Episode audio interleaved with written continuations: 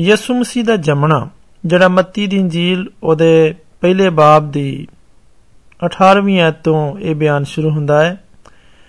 ਤੇ ਯਿਸੂ ਮਸੀਹ ਦਾ ਜੰਮਣਾ ਐਵੇਂ ਹੋਇਆ ਕਿ ਜਦ ਉਹਦੀ ਮਾਂ ਮਰੀਮ ਦੀ ਯੂਸਫ ਨਾਲ ਕੁੜਮਾਈ ਹੋਈ, ਤਦ ਉਹਨਾਂ ਦੇ ਇਕੱਠੇ ਹੋਣ ਤੋਂ ਪਹਿਲਾਂ ਜਾਪਿਆ ਪਈ ਉਹ ਪਾਕ ਰੂ ਵੱਲੋਂ ਜਨਨ ਵਾਲੀ ਏ।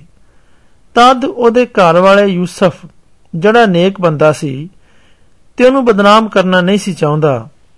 ਇਹ ਸਲਾਹ ਕੀਤੀ ਵੀ ਚੁੱਪ ਕੀਤਿਆਂ ਉਹਨੂੰ ਛੱਡ ਦਿਆਂ। ਪਰ ਜਦੋਂ ਇਹਨਾਂ ਗੱਲਾਂ ਦੀ ਸੋਚ ਵਿਚਾਰ ਕਰਦਾ ਸੀ, ਵੇਖੋ ਖੁਦਾਵੰਦ ਦੇ ਫਰਿਸ਼ਤੇ ਸੁਪਨੇ ਵਿੱਚ ਉਹਨੂੰ ਵਿਖਾਲੀ ਦੇ ਕੇ ਆਖਿਆ ਆ ਯੂਸਫ ਦਾਊਦ ਦੇ ਪੁੱਤਰ, ਤੂੰ ਆਪਣੀ ਬੀਵੀ ਮਰੀਮ ਨੂੰ ਆਪਣੇ ਕੋਲ ਲਿਆਉਣ ਤੋਂ ਨਾ ਡਰ। ਕਿਉਂ ਜੋ ਜਿਹੜਾ ਉਹਦੇ ਗਰਭ ਵਿੱਚ ਹੋਇਆ, ਇਹ ਪਾਕ ਰੂ ਤੋਂ ਹੈ। ਉਹ ਪੁੱਤਰ ਜੰਮੇਗੀ ਤੇ ਤੂੰ ਉਹਦਾ ਨਾਂ ਯਿਸੂ ਰੱਖੀ, ਕਿਉਂ ਜੋ ਉਹ ਆਪਣੇ ਲੋਕਾਂ ਨੂੰ ਉਹਨਾਂ ਦੇ ਗੁਨਾਹਾਂ ਤੋਂ ਬਚਾਏਗਾ। ਇਹ ਸਭ ਕੁਝ ਇਸ ਲਈ ਹੋਇਆ ਪਈ, ਉਹ ਗੱਲ ਜਿਹੜੀ ਖੁਦਾਵੰਦ ਪੈਗੰਬਰ ਦੀ ਜ਼ਬਾਨੀ ਆਖੀ ਸੀ, ਪੂਰੀ ਹੋਏ ਪਈ।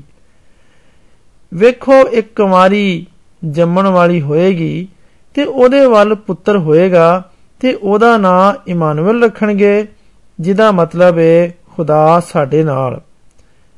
ਤੇ ਯੂਸਫ ਨੇ ਜਾਗ ਕੇ ਜਿਵੇਂ ਖੁਦਾਵੰਦ ਦੇ ਫਰਿਸ਼ਤੇ ਉਹਨੂੰ ਆਖਿਆ ਸੀ, ਇੰਜ ਹੀ ਕੀਤਾ ਤੇ ਆਪਣੀ ਬੀਵੀ ਨੂੰ ਆਪਣੇ ਘਰ ਲਿਆਂਦਾ ਤੇ ਉਹਦੇ ਨੇੜੇ ਨਾ ਗਿਆ ਜਦ ਤੱਕ ਉਸ ਪੁੱਤਰ ਨਾ ਜੰਮਿਆ ਤੇ ਉਸ ਉਹਦਾ ਨਾਂ ਯਿਸੂ ਰੱਖਿਆ।